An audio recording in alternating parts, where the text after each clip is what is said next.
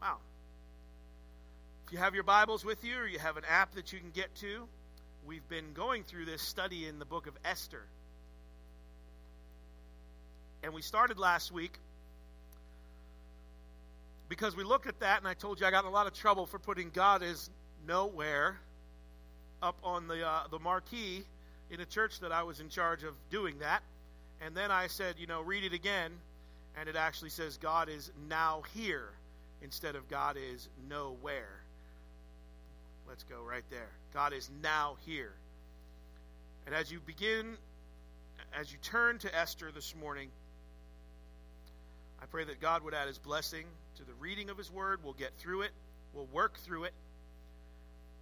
But last week we talked about how Esther was a Jewish orphan girl who was chosen by King who? Xerxes, right. Get these names in your mouth and on your heart. She was chosen by King Xerxes. And we'll go through more of that, and we'll review some of that in a little while. But we're going to start now with chapter 4. Esther chapter 4 in verse 12 is where I want to pick up this morning. And then we'll kind of do some back history. Esther chapter 4 and verse 12. If you have it this morning, give me an amen. Amen. Good. Esther 4 and verse 12 says this. If you don't have a Bible with you, it's on the screen. It says, when Esther's words were reported to Mordecai, everybody say Mordecai. Right. He sent back this answer.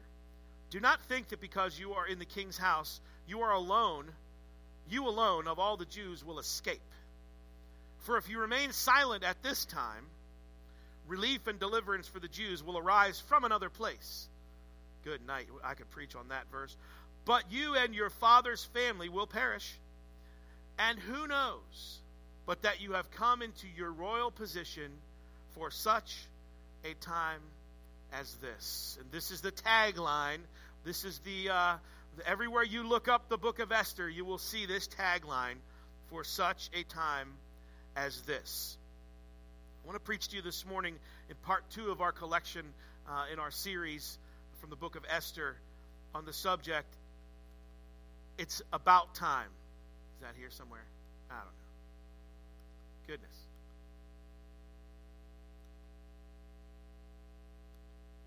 You see that anywhere? There we go. It's about time. How many know that phrase? Well, it's about time. How many have used that phrase this week? Probably. In some way, shape, or form. It's about time. Look to your neighbor and say, it's about time. It's about time I got to that slide. It's about time. Look at your other neighbor, your second choice, and tell him it's about time. It's about time. And I want to take that phrase and sort of play on that word a little bit, those words a little bit, because sometimes we can look at that phrase and we can say, well, where have you been? It's about time you've gotten here. Well, it's about time.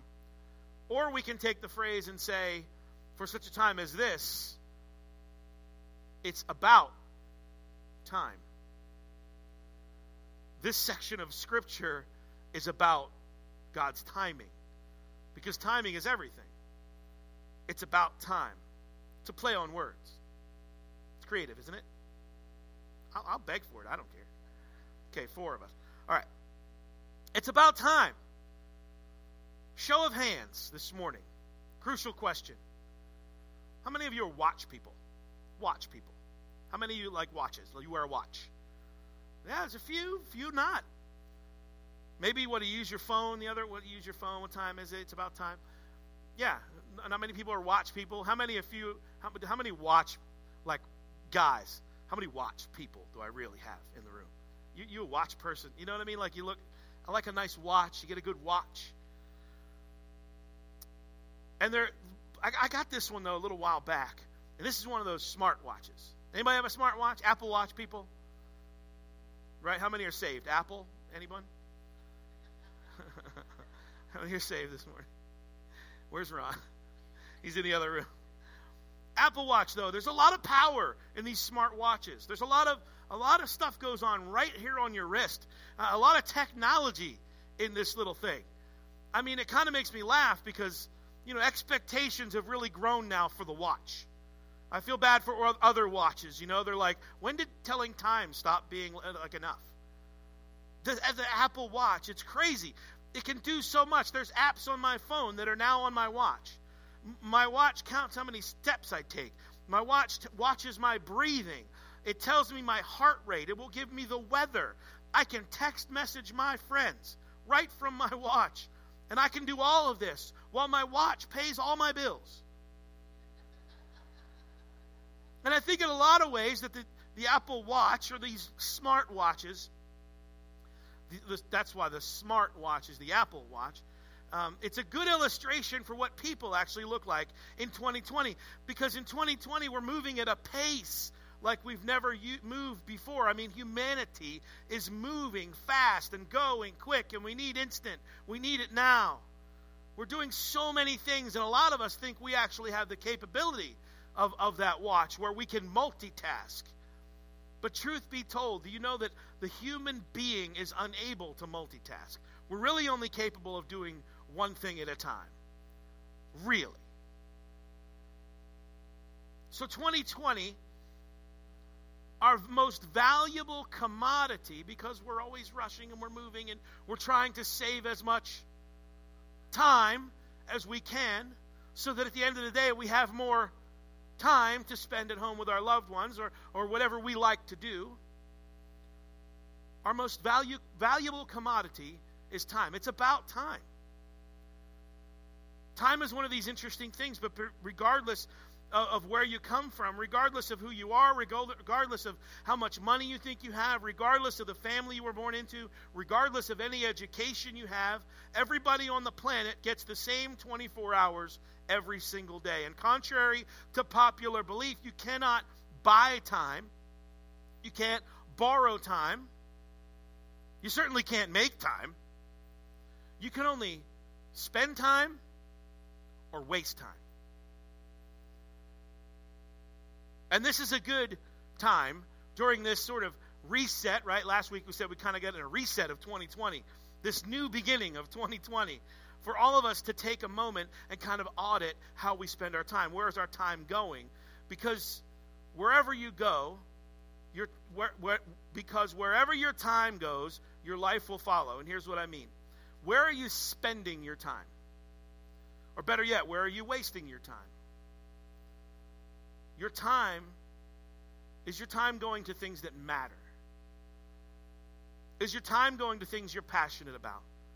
Are you spending your time on things that will live on after your time is over? Is your time going towards eternal things? No matter who I come in contact with these days, have you noticed that everybody today is busy?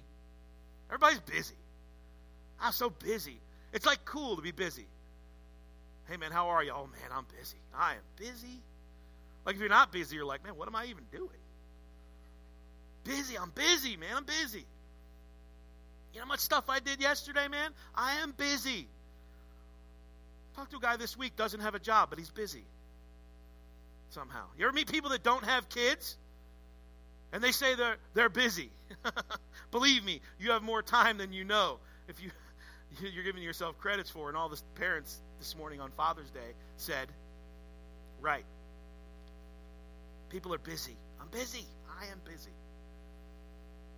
Yet, what if we're not as busy as we all think we are?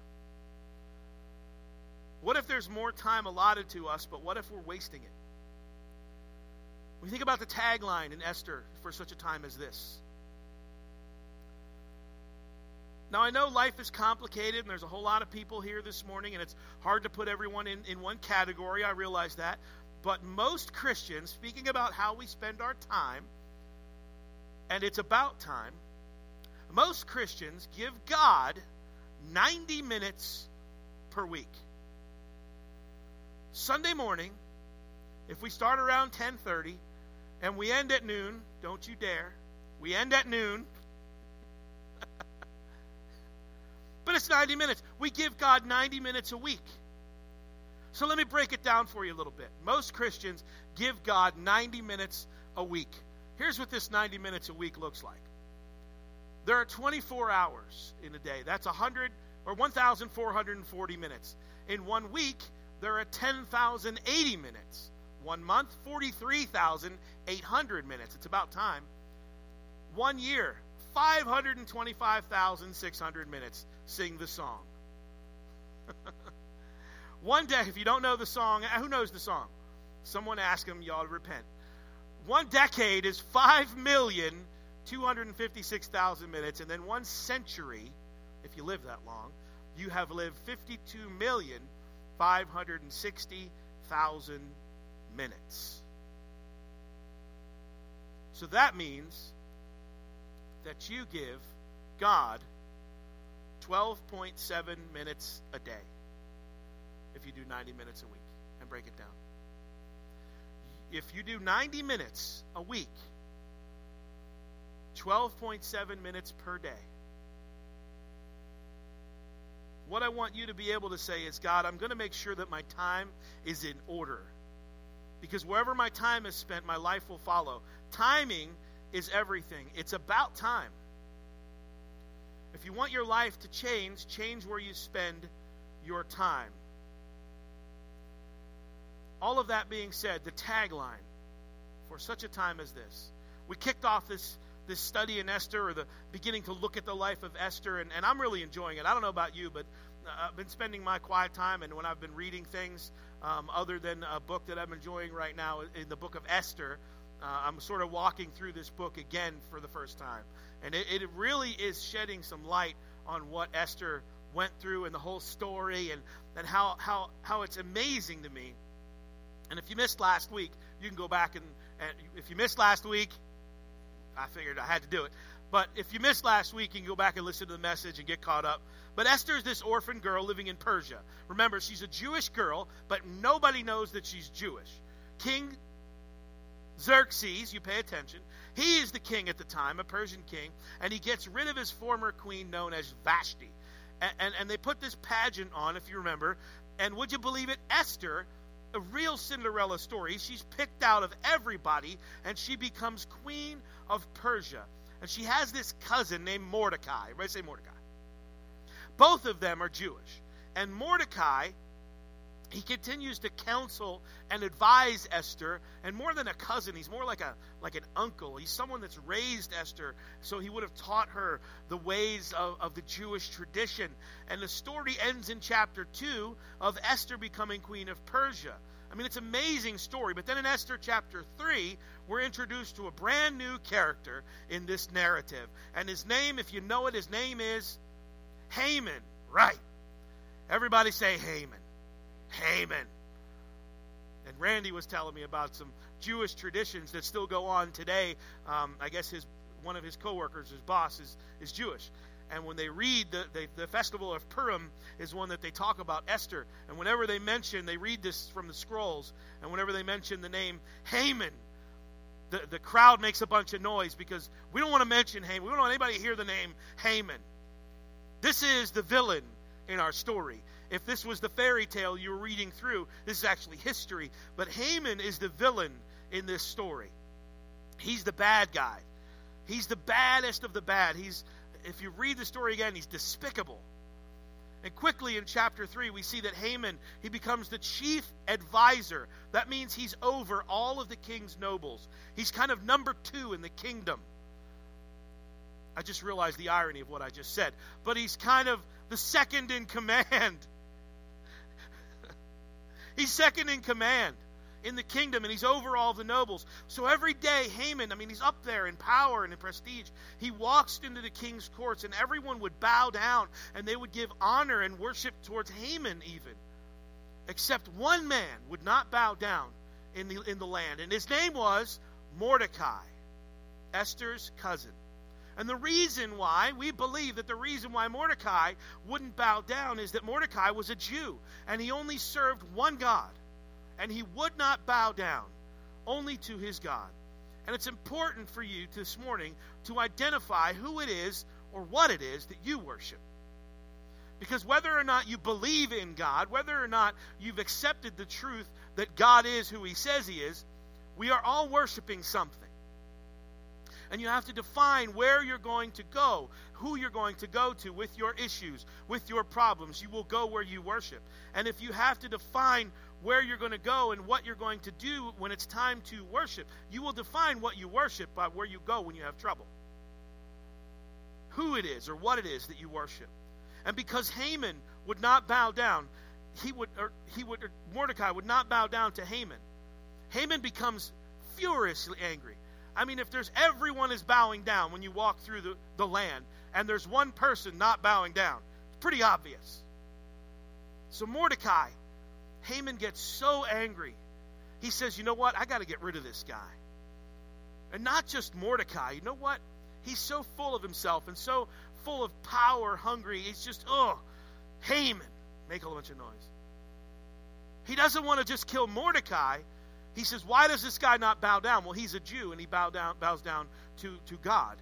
And he says, well, you know what? I want to know if there's any other Jew living in this land, I want them dead as well. It's always shocking when we have one bad experience with one person, and then we judge an entire people group, right?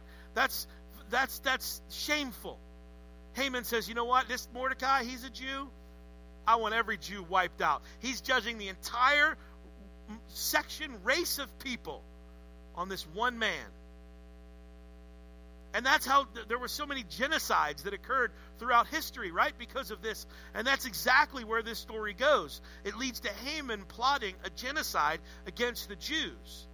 And what he does, he waits for the right time, because it's about time, to go present his plan to King Xerxes. And he says, Xerxes, there's a people group living in your land. They're disobeying you. They dishonor you, which was not true, by the way. The Jews were very obedient people to the king. He says, there are people living in your land. They're disobeying you, that don't honor you. They got their own practices. And Xerxes says, well, Haman, you're my number two guy. I mean, you're the guy. What do you think we should do? So Haman says, you know what? We should wipe him out. We should just take him out. And he actually creates a day, if you can believe this, where a decree, an edict is set on that day that anybody can attack and kill a Jewish person. Anybody on this day can attack and kill a Jewish person, and they won't be held accountable. You can get away with it. This is the edict that goes out. And Mordecai hears about this in Esther chapter 4. And the scripture says that he rips his clothes. See if that's right. When he learned about it, he tore his clothes and put on sackcloth and ashes. And then he begins to fast. Now, the book of Esther is so interesting, and it separates itself from every other book in the Bible. Remember, we talked last week. It separates itself from every other book because the name of God in all the chapters of Esther is not mentioned by name. God is not mentioned by name in the book of Esther. And we said last week that although he's not mentioned by name, his fingerprints are all over the book of Esther. And so we did not hear Mordecai cry out to God, but God is certainly inferred, because Jewish people, when they begin to fast, they weren't just stopping eating.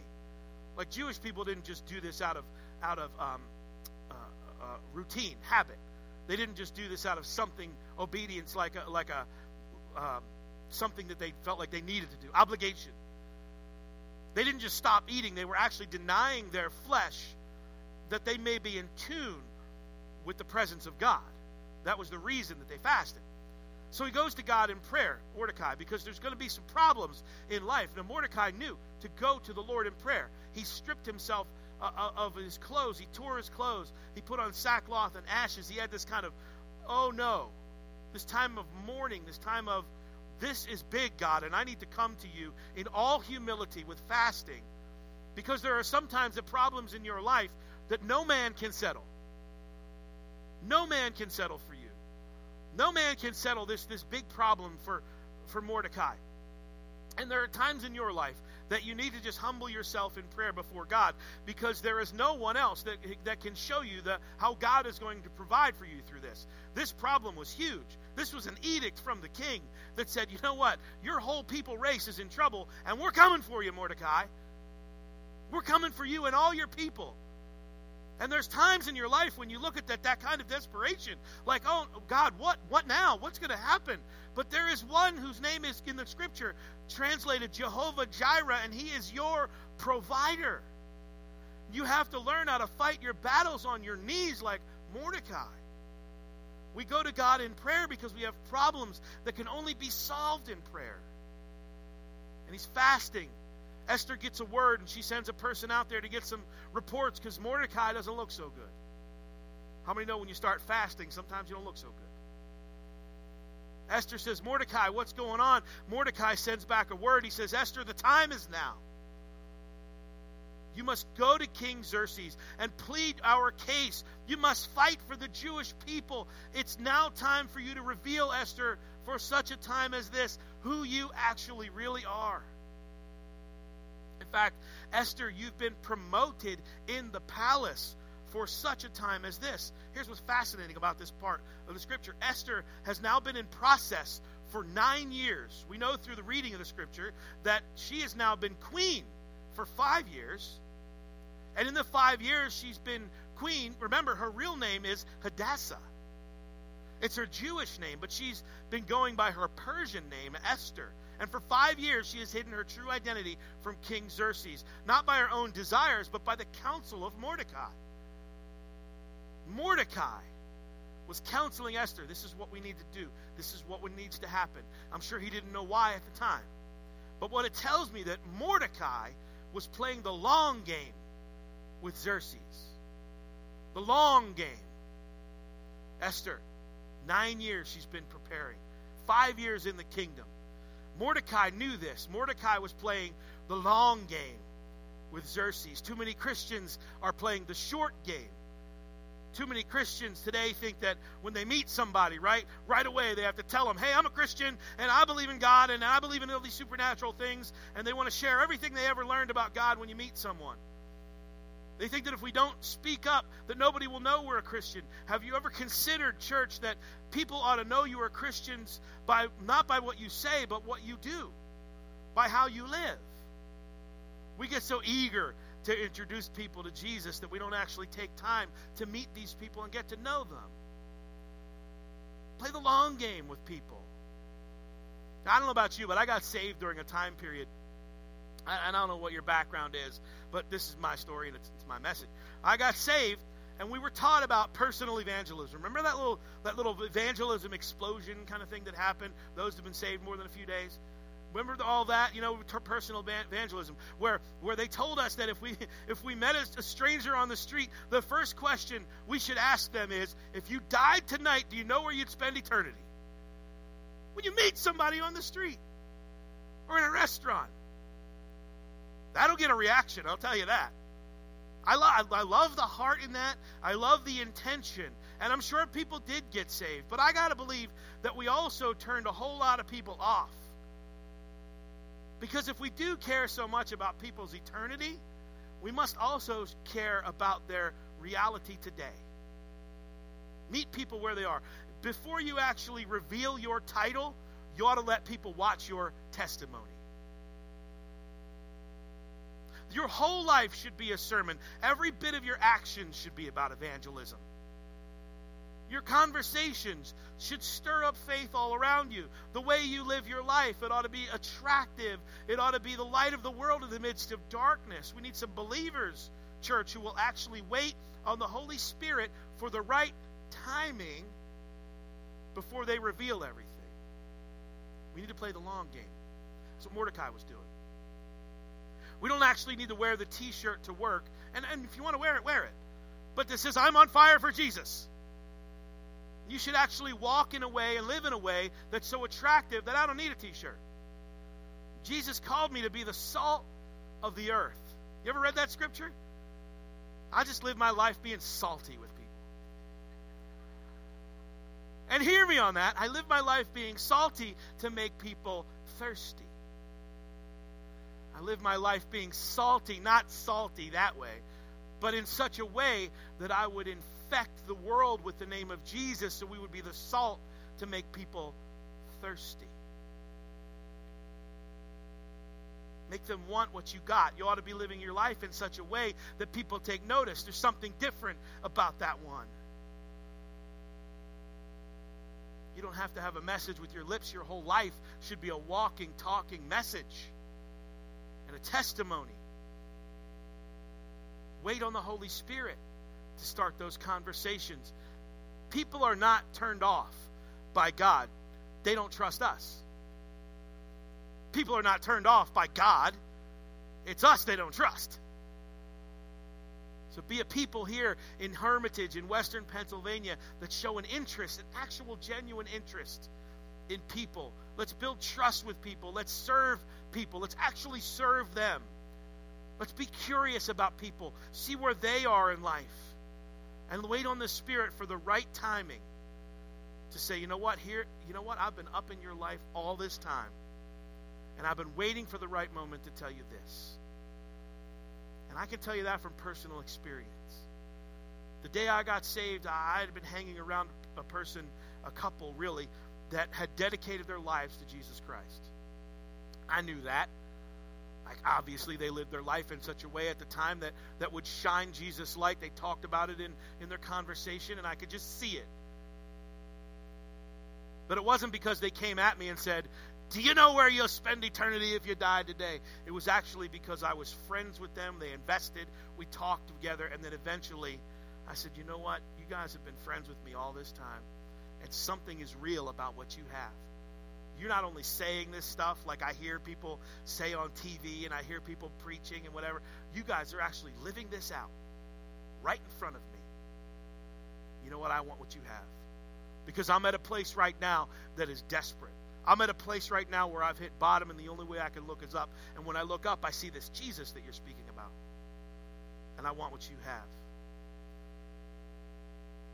And here's Esther. She's been living in the king's palace for 5 years. Mordecai, he sends word. He says, now is the time. Now you must let him know who you are. Listen to me. Esther, if you do not step up, if you do not speak up, rest assured, Esther, someone else will. Someone else will speak up. And believe me, God will provide for his people. But Esther, if you don't speak up, someone else will. And at some point, we will be saved and rescued. But all of us in your father's household are probably going to perish in this time. And you, Esther, alone will also, when your identity is revealed, you will also perish. You need to speak up. Just don't think because you're wearing that Persian mascara that this isn't going to come your way. Don't forget who you are, Esther. Don't forget where you came from. Don't for one moment stop remembering who you are. You are in the palace for such a time as this. The whole thing was a God setup. It was a God opportunity, as we spoke about last week. See, setting all these messages up. It's a God setup for this moment that you would rescue your people, Esther. Esther had to get her time in order. 9 years, 5 years in the palace. And I started finding things out in my life when I start to do things with intentionality. When I start to do things with God intentionality, when I'm intentional with my time and I count for my time and I live with intention, what I found is that God will come and present these God opportunities. He'll come knocking at your door, and it will require you to move. It will require you to move. God will come and he will present situations in your life that will require you to move or pivot or step up or step out in a certain way. Now, I know this is a faith-filled room by and large. I get that. But how do we know, Pastor? How do we know when God presents these opportunities when it's time to move? How do we know when it's time for me to go after it? How do I know when I should quit this? Or how do I know when I should start that? Or how do I know when I should pivot and go over here? How do we know, Pastor, when we should stretch? How do we know? Esther, everything's going okay. Mordecai, I've been in the palace for 5 years. Why is now the time? What are the indicators? What are the factors? What are the things that God will reveal in me to show me that now is the time? A lot of things I could give you, but the biggest thing is you have to listen to that still small voice of the Holy Spirit, and you have to step out. But there are some factors that I've seen in my life and other people's lives, because timing is everything. There's nothing worse than getting the right thing at the wrong time. Some of you have experienced that, maybe in a relationship. It wasn't that she was bad or that he was bad. It just wasn't the right time and you rushed in and it didn't work out, or you were too late. Some of you have experienced that in business. You know, I had this idea, and you had the people and you had the resources, but it just wasn't the right time. It just wasn't the right time. It was the wrong time. Three things that are always indicators for me that say, okay, it's time to step out. Number one, it's how I know it's the right time. When capacity is shrinking, but calling is expanding. You see, Esther was not raised to be a queen. You need to know where Esther came from. Esther was born in a Jewish home. She would have grown up knowing the Torah. She would have known Genesis, Exodus, Leviticus, Numbers, and Deuteronomy, the first 5 books of the Bible. She would have known that. She would have known the stories of her forefathers. She would have read about the great battles of David, and she would have read about the story of Moses parting the water. She grew up with a calling, not to be queen, but to be a child of God. But the past 5 years, she's been in the palace. And don't get me wrong, on the palace, the outside of the palace, it looks really good. The palace is safe. The palace is comfortable. The palace is luxurious. You know, it's everything comes at your beck and call. There are no challenges in the palace. The problem with the palace is it wasn't her calling. The palace wasn't her calling. She was called to rescue her people. The palace was simply a vehicle to her calling. Hear me, church. Whenever you're not being challenged, your capacity is shrinking. The only way for our capacity to grow is to be challenged. We all think we want to live in the palace, right? We want to live in the palace. I mean, you get to the palace, and then you get there and you realize that you're not getting any stronger at all in the palace. In fact, if you go through the Bible, you'll see this happening time and time again. Remember Joseph, the story of Joseph. Before he gets to the palace, he has to go to the pit, and he has to go to the prison, and then he makes his way to the palace. Remember David. David, before he ever gets to the palace, he lives his life in a cave. Why? Because he learns more about being a leader in the cave than he ever did about being a leader in the palace. Because when you're being challenged, your capacity is growing. God can grow you when you're being challenged. And the longer Esther lives in the palace, the more her capacity tends to shrink. And although her calling was always to be a child of God, a redeemer of God's people, that she was to be someone who would come and rescue her and save her people. We live in a time right now that most of us, we're avoiding discomfort and pain. But the other side of your pain and discomfort is actually you growing and actually you getting stronger. If you want your capacity to grow, you have to challenge it. I don't want to be in an environment that's not challenging. I don't want to be in an environment that, by and large, is just easy and comfortable. Oh, my flesh wants that. Yeah, I do. My flesh wants that. But I've denied my flesh in order that I might feed my spirit. See, if you're not careful, you'll think that you can just maintain by showing up. Oh, you know what? We'll just show up. I don't want to grow. I just kind of want to show up and go home. Places like the gym, right? You think that you could achieve your goals that you might have if you go to a gym by just showing up and walking around and leaving? You just show up, you know, and then you can leave there like, I went to the gym today. You may have gone to the gym, but you're not even going to maintain what you have if you're just going and showing up. You're actually going to atrophy. It doesn't mean you're going to grow if you just show up. You have to push yourself. You have to go and you have to work out. Some need a personal trainer. Some need people to tell them you got more inside you than you think you have. Getting back to the time you spend with God, you might have the biggest Bible in town, but unless you challenge yourself to actually read it, you'll never grow. That's why the preacher is always encouraging you to get into the Word, seek Him more, preaching messages that sometimes step on your toes. That's why here in this church, we're always challenging the status quo, trying new things, reaching out. You can't afford to live in an environment that will simply coddle you, just in the palace, just hanging out. Your time has come. Esther, her time had come. Second thing, real quick. How do I know it's time to move? How do I know that God is calling me now? How do I know that my time is here? because fear is overwhelming, but faith is unrelenting. The story of Esther, if you don't get the context, it won't make much sense. But some of you are asking, how come this girl doesn't just go to her husband and ask him? Well, here's the thing. That seems easy enough. Go to her husband and say, don't kill my people. Piece of cake. The reality is, in that time period, as you read, if you read Esther chapter 4, nobody was allowed to walk into the king's chambers without an invitation. Nobody. And it had been 30 days since Xerxes had called upon Esther.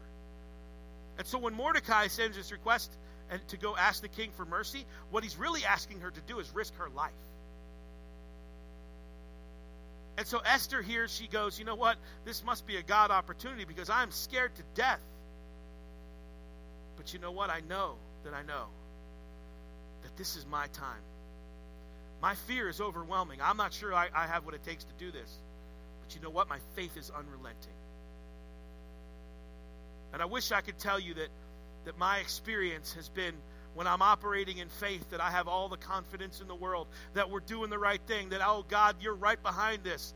But a lot of times, you know, I typically experience a lot of fear. But then my faith kicks in and says, you know what? You haven't been given a spirit of fear. You choose to walk in faith. Every time God's speaking to you, the enemy is going to start shouting at you. You can't do it. It's too hard. People think you're weird. It's too big. You'll fail. You're not good enough. But the longer you walk with God, you start to learn, wait a minute. If the devil, and I know the devil's shouting at me, but the only reason he's shouting is maybe, just maybe, if I step out and do this, I'm going to be a threat to him. And if I can just hear God's voice, step out and make it, God's opportunities are wrapped up in overwhelming fear. But the longer you walk with God, maturity is this. Oh, that makes me afraid. It must be an opportunity. See, we've learned in our family, as well as I'm sure yours, that on the other side of our fear, there is often a God opportunity. And it might be overwhelming. And I'm telling you, you close your eyes at night and you go to bed in fear.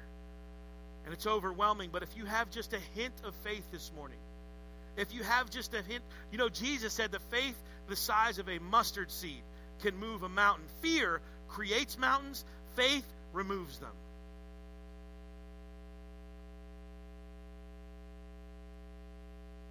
When you have so much fear in front of you, sometimes and most times, if you have just enough faith, you see those God opportunities, those God moments. You say, I'm scared to death, but you know what? I'm going to step out on faith because I have a spirit inside of me. The Holy Spirit's telling me that it's time. You say, oh, you can look out and you say, Pastor, it doesn't look right to me. You don't walk by sight. You walk by faith. Here's Esther, afraid to die. The mission, the opportunity, extremely risky. She said, you know what? I'm going to discover my purpose on the other side of this. So when my capacity is shrinking, I know it's time to move. I also know it's time to move when fear is overwhelming, but faith is still unrelenting. And finally, I know it's time to move when my passion is burning inside, but peace is calming. This is the last thing I want this to get in your heart this morning. Some of you are in this room and you're already going, Pastor, you don't understand. This thing that God's calling me to is big. It's bigger than me, and I told you last week, yeah, that's obviously right, because God opportunities often are bigger than you. If it wasn't bigger than you, you wouldn't need God. The fact is that it's bigger than you. It is an indication that you can't do it on your own, so you need God's help. And God loves it when you need his help. But a passion will start to burn. See, Esther, she was raised in a Jewish home. And she would have been raised on those old stories, and she would have had a passion for God and a passion for her people, for God's people. She'd have been burning on the inside with a love for God and a love for her people. And it's so important, now that we've gotten this kind of recalibrating of our lives, this sort of restart, it's time to look at your time, where your time is being spent and where it's being wasted. Go back to those hours we talked about that are actually available to you during a week, a month. And what I'm saying is focus on your passion. What are you passionate about? How do we know that? How do we find out what that is? Passion is the fuel that wakes you up in the morning. Passion is the thing that drives you into your future. if you're trying to find it and trying to define that in your life, the simplest way that I've found to identify your passion is to define the thing that breaks your heart. Because there's a lot of problems in this world, but the one thing that breaks your heart is the thing that you're passionate about. And once you've discovered that passion, you've discovered your purpose, like Esther, for such a time as this. She lives in the palace, 9 years, 5 years living in the palace, preparing for such a time as this. So she prays to God. She takes her passionate prayers to God, and she waits on the peace of God. The peace that surpasses all human understanding. She goes to the Lord in prayer and waits on the peace, because when your passion is burning inside you, that's not enough for you to step out. You must wait for such a time as this, for the Holy Spirit to come rushing in with the peace of God. There's this balance between passion and peace. That God, I'm not going to move, I'm not going to step, regardless of what my desires say, until you actually give me your peace. So to sum it all up, spoiler alert, Esther does go to the king. Spoiler alert, Esther does save her people. Spoiler alert, Esther is actually a foreshadowing of Jesus. For Jesus would come into this world, and he wouldn't just risk his life, he would give his life so that all of us can walk in freedom. This was Esther's purpose. But before Esther made a move, she waited on God's peace. Regardless of what your situation looks like this morning, God offers you peace. I want to encourage you this morning that regardless of what it looks like, regardless of how hard the pain is that you're facing this morning, in the midst of pain, God can give you peace. The scripture shows us that even in the middle of a storm, God can give you peace. Would you stand? Continue reading through the book of Esther. It is wonderful. And it is a story upon story. It is. We've been introduced to the villain this week, Haman.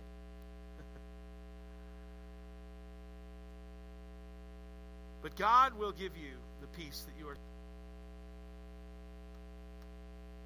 Esther, God is now here for such a time as this. Let's bow our heads. Father, we are thankful that we can gather and listen to your word and hear your word. We are also thankful, Lord, that these words don't just bounce off these walls, or they're not just words printed on a page, but your Holy Spirit can speak to our hearts.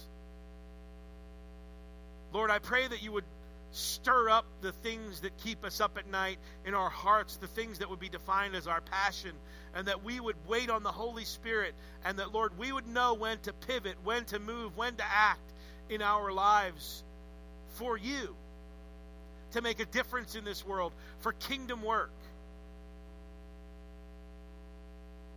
God, I pray that for everyone within the sound of my voice, everyone that's hearing this message this morning would get that deep in their heart that, Lord, you have called them just like you called Esther and countless others throughout the years for such a time as this.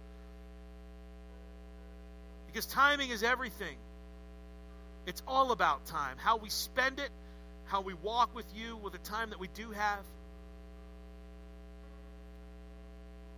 Father, help us to work on those 12 and a half minutes that we give you a day. God, help us to give you more. So we know, Lord, as we give you more time in our lives, you will work more in our lives. You will bring about peace. You'll bring about action. You'll bring about passion. You'll bring about, Lord, things that we need to work on, conviction. You'll bring all this about, Lord, but none of it happens by osmosis. We can't just show up, Lord, and not apply what you tell us. We can't just show up and maintain. Lord, we actually have to put some work in. Lord, so often we cry out and say, God, where are you? And yet we haven't searched for you in your word. We haven't really gone to you in prayer. God, help us to remember that when we search for you, you have revealed yourself in your word. And Lord, I would challenge each person that's hearing this morning to receive that God-placed passion. Act on it. Wait for the peace and then go forth and accomplish kingdom work. Not only here in our own area, not only here in our own neighborhood. Your word said that, you know what? We're going to not only be in our own neighborhood, our own area, but we're going to be in the outskirts. We're going to be in the far cities. And we're going to be all over this world as your witness. We'll invest time in people's lives, Lord. Get to know them. And Lord, invest time so that they might see your light shining in us. Might that time be a testimony, Lord, that we spend, so that we would win this world for Jesus Christ, the only hope that we have. We can't put our hope, Lord, in politicians. We can't put our hope in governments.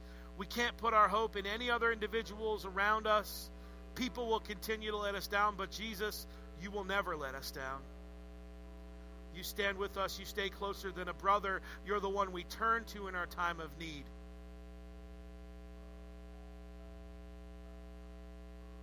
With heads bowed and eyes closed this morning, and then we'll close with this.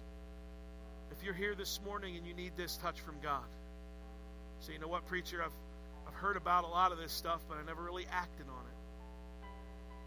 Now's your time. Now's your opportunity. You're not here by accident this morning. You are here for such a time as this.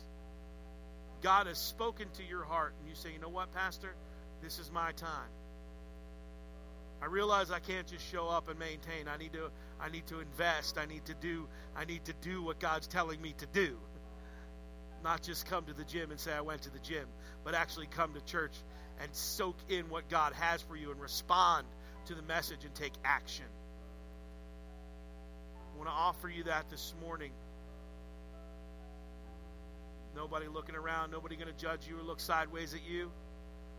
But if you'd like the opportunity, first and foremost, to receive Jesus as Savior, I want to give you that opportunity. If that's you this morning, just lift your hand up and tell me, Pastor, I'm done playing church. I need to receive Him as Savior and walk with Him. Just lift your hand up and say, that's me. If you're watching online, amen. Praise the Lord. If you're watching online, leave something down in the comments that says, Pastor, that's me. I receive Him today. I can't do this on my own. Secondly, I'm going to give you an opportunity to receive the power of the Holy Spirit this morning. An infilling, if you will, as we say in the old church of the Nazarene, of the Holy Spirit. You say, God, you say, Pastor, I've been walking with God a while. I know who He is. I was saved when I was so-and-so, and I believe that I'm a child of God, but I haven't really acted on it, so therefore I haven't seen the blessings of God. I haven't gotten the empowerment by the Holy Spirit. If you'd like to receive that this morning, you say, I know Jesus, I know I'm saved, but I need that sanctifying power of Jesus Christ. I need a fresh infilling of the Holy Spirit of God. If that's you this morning, nobody's looking around. Just say, Pastor, that's me. I need that this morning. Just slip your hand up and say, Pastor, that's me. I need it. Amen. Those watching online, the same. Father, you have seen those who need a touch from you this morning. And I pray, Lord, that your Holy Spirit would fill those who are seeking that.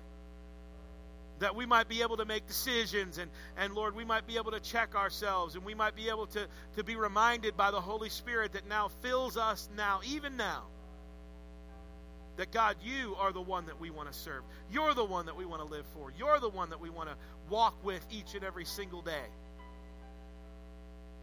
And for those, Lord, that want you as their Savior, God, welcome them into the family of God this morning. The angels in heaven rejoice for the one. Eternal life starts now.